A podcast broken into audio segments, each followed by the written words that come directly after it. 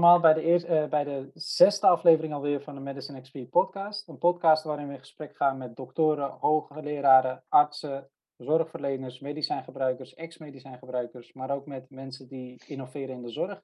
En vandaag zitten we met Suleiman El Notari. Hij, hij won al meerdere prijzen en uh, is ook een dichter. Uh, we, ze noemen hem ook wel de dichtende dokter. Um, en vandaag gaan we met hem in gesprek over zijn leven als dokter, of beginnende dokter.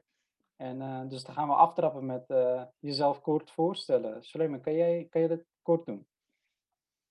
Uh, hi Sevela, dankjewel voor het uitnodigen. Hartstikke leuk dat ik hier mag zijn in de uitzending.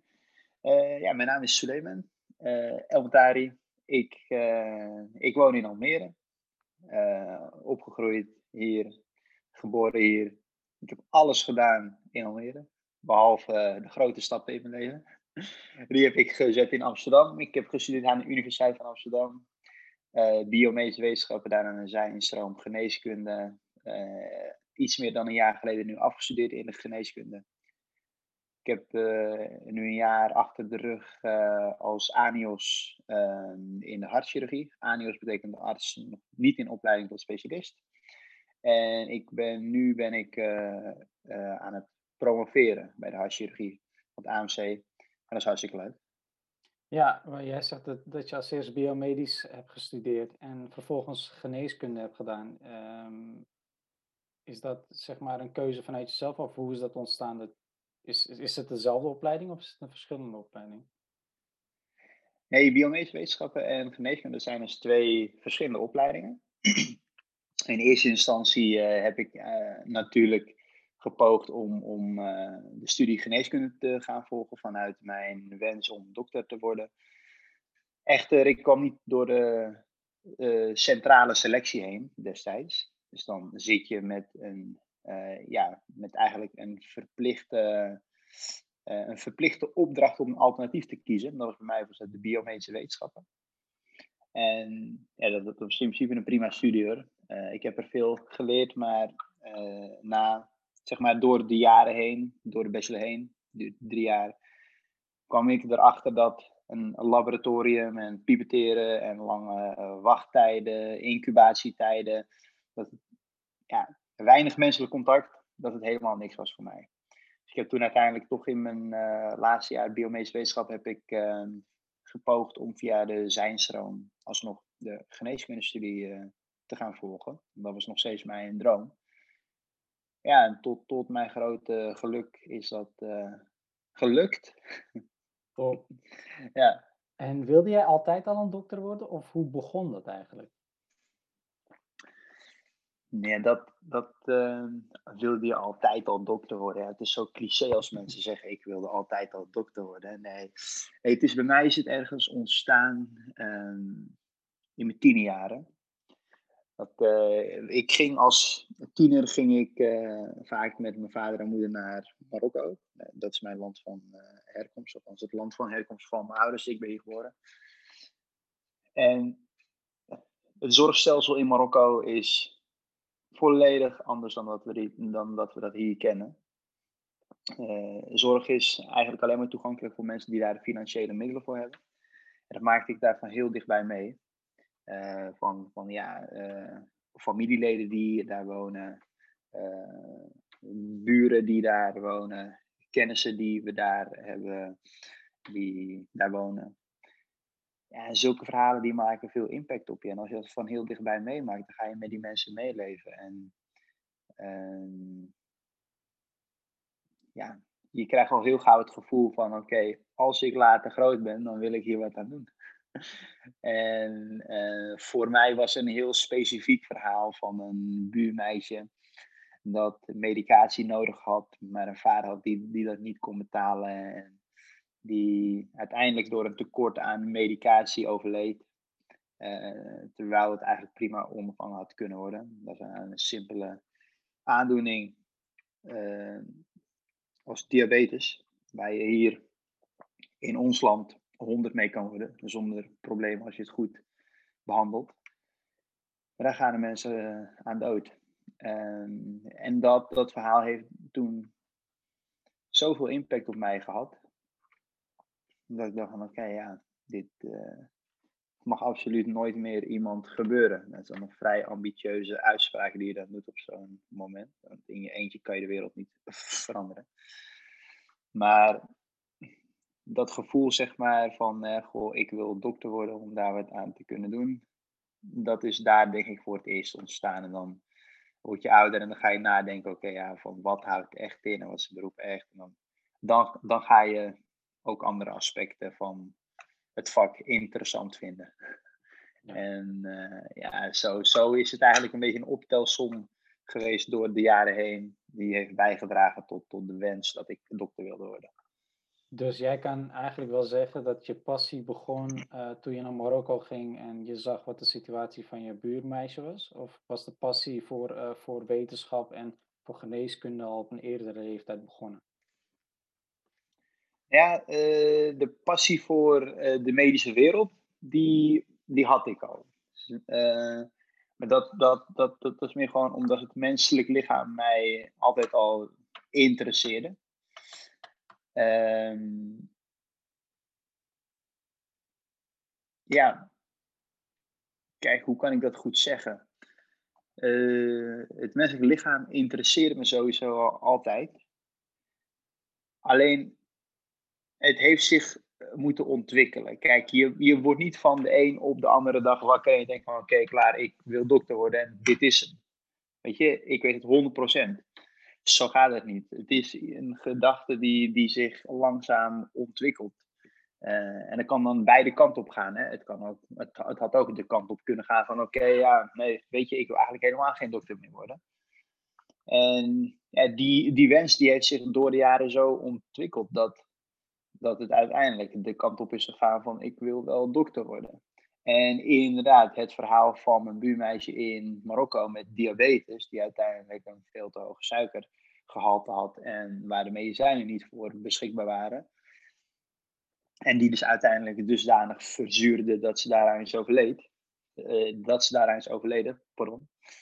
Uh, dat heeft wel een enorme, ja, dat, dat heeft een grote bijdrage gehad aan die optelsom van die ontwikkeling. Laat ik het zo zeggen. Ja, ja. Nou, mooi, mooi dat je dat ook zegt, want ik heb eh, bij, in mijn eigen leven ook wel gemerkt dat passie en uh, talenten eigenlijk, uh, waar, waarvan je het eigenlijk niet verwacht dat je dat echt heel graag wil gaan doen, ook op een latere leeftijd kan gaan komen. Maar ik had helemaal niks met IT, dat was de eerste wat ik altijd wegstreepte in mijn lijstje. Maar ja, doe het nu wel. En ik vind het ja, ja, ja. leuk ook nog, dus dat is wel een hele mooie punt uh, wat je aanhaakt. Um, wat vind je eigenlijk zo mooi aan bezig zijn in de zorg? Want iedereen die wil een beetje bezig zijn tegenwoordig in de zorg. En het is helemaal uh, met, met COVID nu ook, weet je wel. Iedereen is into zorg ineens. En wat vind je eigenlijk zo mooi? Ja, het mooie aan de zorg is de menselijke kant van het vak. Dat, dat, dat is echt prachtig. Het is, het is, um, het, het, is en menselijk en onvoorspelbaar. En uh, het geeft je een enorme ruimte voor creativiteit. Uh, en dan komt er ook nog eens een component aan wetenschap om de hoek kijken. Dat betekent dus dat, dat er gebieden zijn van het vak die nog niet geëxploreerd zijn door de hele mensheid. Nou, dat, dat, dat, dat is onbeschrijfelijk. Dat is, dat is echt mega mooi. Weet je, dus dan, dan heb je en, en het werk zelf is gewoon hartstikke leuk. En, en de omgeving waarin je dat doet is leuk. En zeg maar de, de hidden secrets in de wetenschappelijke hoek, zeg maar, die, die te ontdekken zijn dan. Ja, dat, dat, dat maakt het vak gewoon echt ontzettend leuk. Ik had mezelf echt, echt nooit uh, een economisch vak zien beoefenen, bijvoorbeeld. In een kantoor bij een groot bedrijf waarin we elke maand cijfers moeten halen. Nee, dat, daar, zou, daar zou ik heel, ja, daar zou mijn kaarsje, om het even metaforisch van te zeggen, mijn kaarsje zou, zou daar langzaam aan bij uitdoven door de jaren heen. Ja, dat, nee, uh, nee, dat, dat, nee, ja, de zorg is wel echt de plek waar ik moet zijn, wat dat betreft. Ja, en uh, jij hebt bijvoorbeeld, je, jij bent afgestudeerd en je bent nu bezig met een PhD. Um, maar wat wil je uiteindelijk gaan worden als dokter? Nou, ik heb dus door mijn studie heen heb ik een hele sterke interesse en eigenlijk ook een beetje liefde ontwikkeld voor de hartchirurgie. ik heb tijdens mijn studie heb ik al her en der klinische stages gedaan in mijn eigen tijd bij de hartchirurgie. Ik ben in Italië geweest. In tijd in Amerika heb, ik nog eh, een paar dagen meegekeken bij de hartchirurgie. Uh, bij ons op AMC eh, ook sinds mijn studententijd bezig met wetenschappelijk onderzoek bij de hartchirurgie. Um, en nu, direct na het afstuderen eigenlijk, ben ik ook aan de slag gegaan bij de hartchirurgie in het AMC. En heel blij dat ik daar een kans heb gekregen. En dan zag ik eigenlijk die passie voor het vak en de interesse, de liefde voor het vak bevestigd worden. En um, in datzelfde jaar heb ik uh, met uh, een hele fijne professor heb ik geschreven aan een, uh, een aanvraag voor een, een scholarship om een PhD te gaan doen. Dat ook een van mijn wensen is om te promoveren. Dus eigenlijk een hele kleine bijdrage te leveren aan de wetenschap. En het is een traject waarin je jezelf academisch ook gewoon heel sterk ontwikkelt. Of kan ontwikkelen. Een beetje af, afhankelijk van hoeveel, uh, hoeveel, hoeveel effort jij uh, erin steekt. Maar um, ja, en al met al wijst alles wel een beetje de kant op van de hartchirurgie. En, en de grootste wens op dat vlak die ik nu heb is om een goede hartchirurg te worden de weg daar naartoe is nog vrij ver, is nog vrij lang. Maar hè, uh, Rome is ook niet in één dag gebouwd. En je, je moet vooral genieten van het proces. Je moet vooral genieten van de reis daar naartoe, denk ik. Dat is ook onderdeel van, van de passie en de droom. Ik ben heel blij dat ik mag doen en kan doen wat ik nu aan het doen ben. Want laten we eerlijk zijn, het is niet vanzelfsprekend. Voor elke kans die je krijgt, heb je, heb, heb je mensen die, die wat in jou zien en jou die kans geven. Uh, en daar ben ik ontzettend dankbaar voor. Ik heb hele fijne mensen om mij heen. Uh, zowel um, in mijn persoonlijke omgeving die mij steunen, als in mijn professionele omgeving. En dat, uh, ja, daar ben ik heel gelukkig mee. Mooi man, echt wel mooi.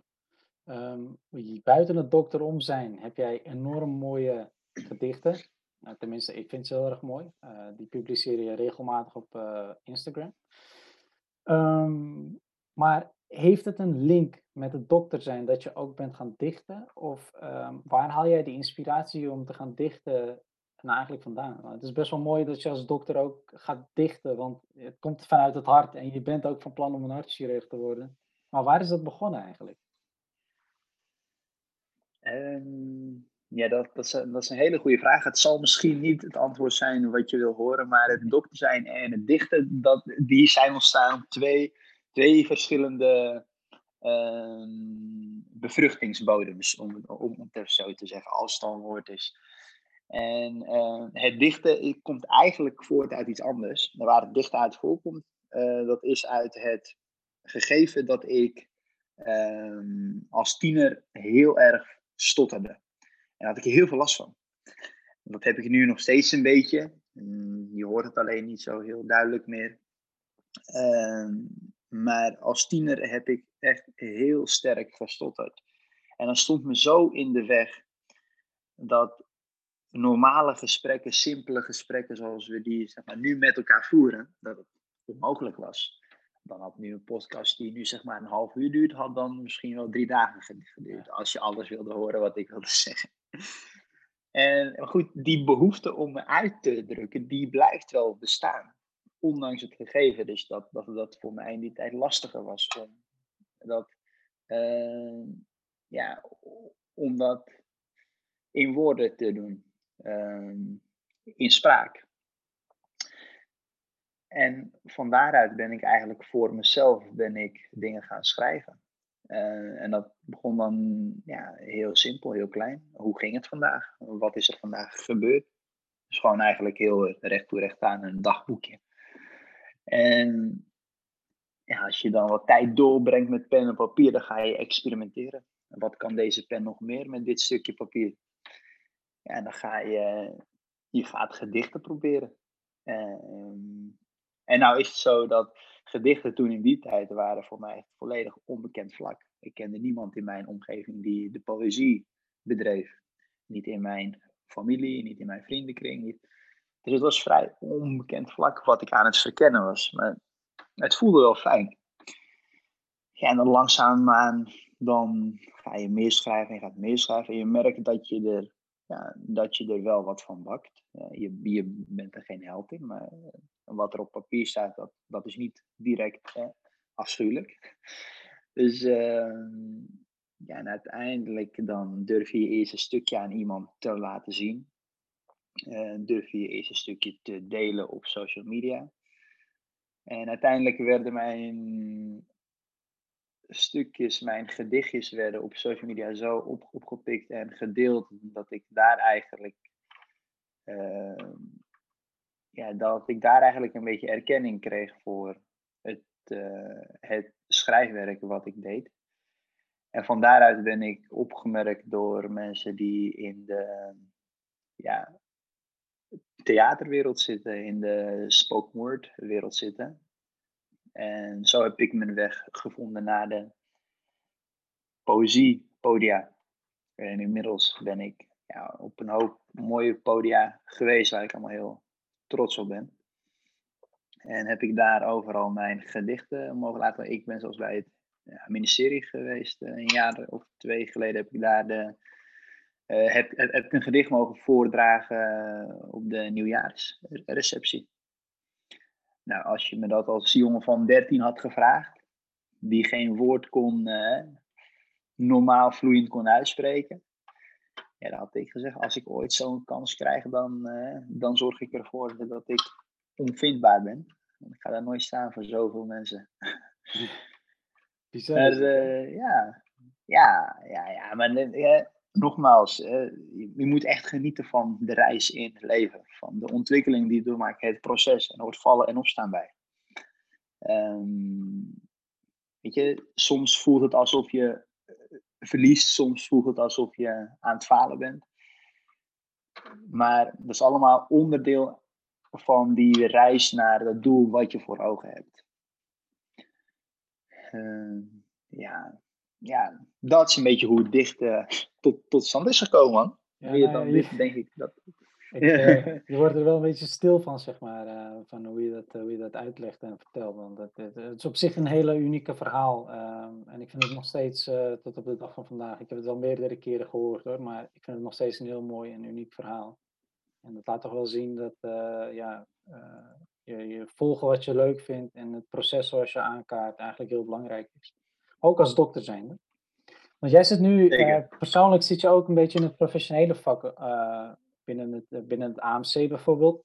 En um, we hebben allemaal studies gevolgd en jij ook. En wat is nou eigenlijk echt een, ja, wat had je eigenlijk niet verwacht van het dokter zijn of van het professionele, professionele leven? Wat je eigenlijk niet hebt geleerd tijdens je studie? Want boeken, ja, dat, dat leert heel veel over het menselijk lichaam. Dit is een lever, dit is een nier. Maar ja, wanneer je echt gaat beginnen, dan had je, heb je altijd zoiets van... Nee, maar dit heb ik helemaal niet geleerd. Ja, ja. Ja, leuke vraag die je stelt.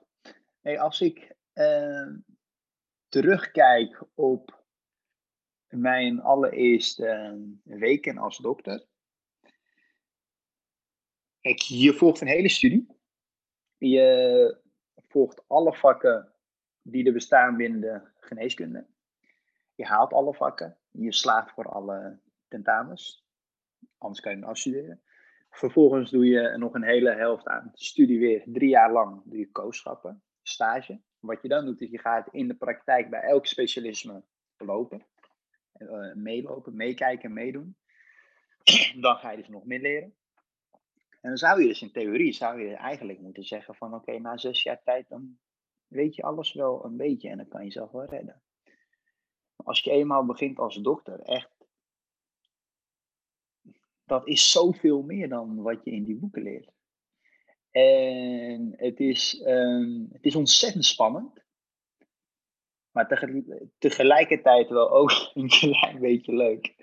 Ehm, je leert jezelf echt weer helemaal opnieuw ontdekken. je gaat zeg maar van zesdejaars geneeskunde student. En heb je zeg maar al die eerste en tweede en derdejaars geneeskunde studenten uit de bachelor die naar je opkijken. En denken, ja, ja, dat is bijna een dokter. En dan van het ene op andere moment sta je weer helemaal, zeg maar, van bovenaan die berg, sta je weer helemaal onderaan. Huppakee, reality check. ehm, je komt er één achter dat er veel meer diepte zit in de stof zoals je die oppervlakkig hebt geleerd eigenlijk tijdens je studie. Je komt erachter dat niet alles zwart of wit is. Dus heel veel is, is grijs. En dan komt aan op je interpretatievermogen. En waar je heel veel ervaring voor nodig hebt, maar dat heb je niet. Ehm, dus je bent heel erg afhankelijk van je collega's op het begin. Het is ook heel erg belangrijk dat je jezelf kwetsbaar durft op te stellen als je net begint als dokter. Het is ontzettend gevaarlijk als je, ehm, als je geen vragen durft te stellen omdat je bang bent dat mensen anders denken dat je iets niet weet. Iedereen heeft in hetzelfde schuitje gezeten. En iedereen weet donders goed. hij is net een weekje dokter. Aan die knul hebben we nog helemaal niks zelfstandig. En, en dat is niet erg. Dat hmm. hoort erbij. Alleen dat wordt je niet geleerd in schoolbanken. Dus dat is iets wat je moet ontdekken. Dat is iets wat jouw collega's je ook vertellen. En er komt ook een hele grote component bij aan persoonlijke skills, aan vaardigheden hoe ga je met dingen om? Hoe ga je om met stress? Hoe ga je om met, uh, uh, ja, met, met misschien harde kritiek? Die kritiek is dan vaak wel op zijn plek. Maar denk van, oh goh, ja, het, is wel even geleden dat iemand mij zo aansprak, zo hard. Maar achteraf kom je erachter van, hey, goh, die mensen die hebben allemaal het beste met mij voor. En door hen ben ik nu een half jaar later een veel betere dokter. Uh, ik ben nog steeds geen echte volwaardige dokter. Laat, laat me dat eventjes duidelijk zeggen. Het, het duurt echt heel lang voordat je, jezelf echt dokter mag noemen. En uh, dat ook echt, zeg maar, dat je daar ook echt in gelooft. Um, en, en, en er komt ook een enorme component bij aan management, aan organisatie. Je krijgt op zo'n dag ontzettend veel input vanuit allerlei hoeken. Je hebt zeg maar input uh, vanuit, vanuit uh, ja, patiënten, vanuit uh, collega's. Dus dat zijn dan de, ver, de, ver, de verpleegkundigen waar je mee werkt, de, de artsen waar je mee werkt. ja, dat komt dan vanuit elke hoek en elk perspectief. Helemaal als je een dienst zijn bij je draagt. Een dienst zijn, dat is dan het centrale telefoonnummer voor de afdeling, waar alle andere afdelingen op kunnen bellen als jou uh, als afdeling nodig hebben. Uh, soms heb je dat die de hele dag dooraf gaat. Uh, en soms gaat hij ook helemaal niet af. En dan, dan is het rustig. Um, maar dat, ja, er komt ontzettend veel op je af en dat, dat is wel echt even wennen hoor. En op het begin heb ik daar wel echt hard mijn best in moeten doen om, daar, uh, ja, om mezelf naar dat niveau te krijgen. En gaandeweg, maar, als ik er nu op terugblik, hoe ik een jaar geleden was als beginnende dokter in mijn eerste week en hoe ik zeg maar, ja, hoe, hoe ik nu ben, ja, dat is een enorme ontwikkeling. Ik denk dat, dat ik meer heb geleerd in het afgelopen jaar als arts dan dat ik in die gehele studietijd heb geleerd in al die jaren, oprecht. En dat, dat is iets wat, uh, ja, wat wel duidelijk moet zijn denk ik, bij heel veel geneeskundestudenten. En die op het punt staan om te beginnen met hun echte dokterscarrière. Ja. Het is net als je rijbewijs, weet je. Als je je rijbewijs hebt gehaald, dan pas ga je beginnen te leren hoe je echt moet rijden je, je weet op, ja, op een gegeven moment wel waar het gaspedaal zit en waar de rem zit en hoe je moet schakelen. Maar pas als je echt alleen de weg op moet, dan leer je pas echt uit je doppen te kijken. Ja, uh, ja en dat, dat is hetzelfde, denk ik, met, met uh, het vak van een dokter. Nou, eigenlijk heb je, superleuk, echt superleuk. Heb je de volgende vraag ook al heel erg mooi beantwoord? Want uh, eigenlijk had ik als vraag: wat zou je de geneeskundestudenten willen meegeven? uh, nee, je hebt het zo yeah. mooi uitgelegd, weet je wel. En ik denk dat, uh, dat de geneeskundestudenten hier ook heel veel uit kunnen halen. Dus dan ga ik dat stukje even overslaan. En dan mijn favoriete vraag, weet je wel, die knaagt van de hele tijd aan me. Die wil ik gewoon heel graag aan je stellen. En, uh, dus dit is een standaardvraag die we aan iedereen stellen. Wat zou jij verbeteren aan de zorg als je iets kon veranderen? Dus als je alle macht had om dat te kunnen doen, wat zou jij dan veranderen? Bedoel je aan het Nederlandse zorgstelsel? Ja, aan het Nederlandse zorgstelsel. Nee, het Nederlandse zorgstelsel is oprecht heel goed, hè? Ja. Okay. Besef je dat, dat zeg maar uh, tot 2019 heeft Nederland tien jaar lang op nummer 1 gestaan. Uh, als zijnde het beste gezondheidsstelsel in heel Europa. En in 2019 zijn we geklopt door Zwitserland. Uh, en stonden we op nummer 2. Uh, is nog steeds belachelijk goed. Is echt nog steeds belachelijk goed. De zorg hier is erg goed toegankelijk de zorg hier is ook absoluut niet uh, afhankelijk van of je de financiële middelen voor hebt of niet. Uh, wat hier altijd op de eerste plek komt is eerst behandelen en dan kijken we verder naar het papierwerk. Althans, als er urgentie bij is natuurlijk. Hè. En uh, ja, de communicatie, de informatievoorziening. Ik, ik vind persoonlijk wel dat het ontzettend goed is geregeld. Het enige wat ik misschien zou kunnen bedenken is de wachttijden die we hebben her en der. Uh, de wachtlijsten her en der zijn best wel lang. Uh, maar nogmaals, dat, dat komt dus om, omdat het niet moeilijk is voor mensen om op die wachtlijsten te komen, om in aanmerking te komen voor het stukje zorg. En die wacht, lijsten, die wachttijden, die lopen zo op doordat er een beperkte capaciteit is. En die capaciteit, ja, dat is grotendeels, denk ik, te wijten aan personeel. Dus hoe we dat zouden kunnen ondervangen is door heel veel mensen te vertellen hoe leuk de zorg is. En heel veel mensen naar binnen te halen naar de zorg. En dat die heel veel mensen heel veel van die wachttijd af kunnen snoepen. Ja, nee, dat heb je heel goed, uh, heel mooi uitgelegd. Ja.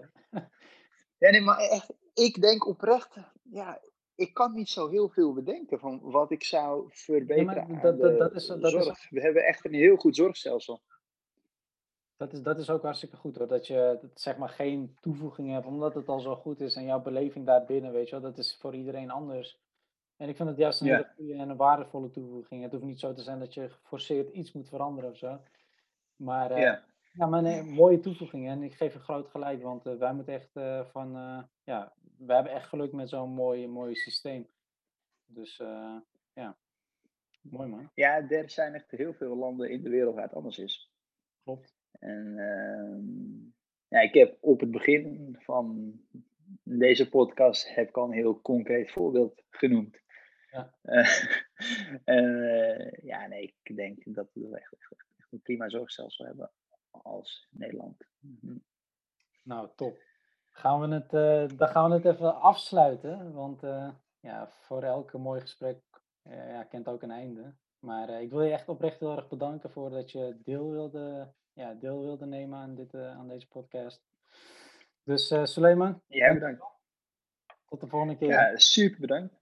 Ja, nee, echt superleuk dat ik uh, hier mocht zijn. Dankjewel. Ik, uh, ik vond het leuk. Het heeft me ook zelf aan denken gezet over een paar vraagstukken. Top, top. Leuk.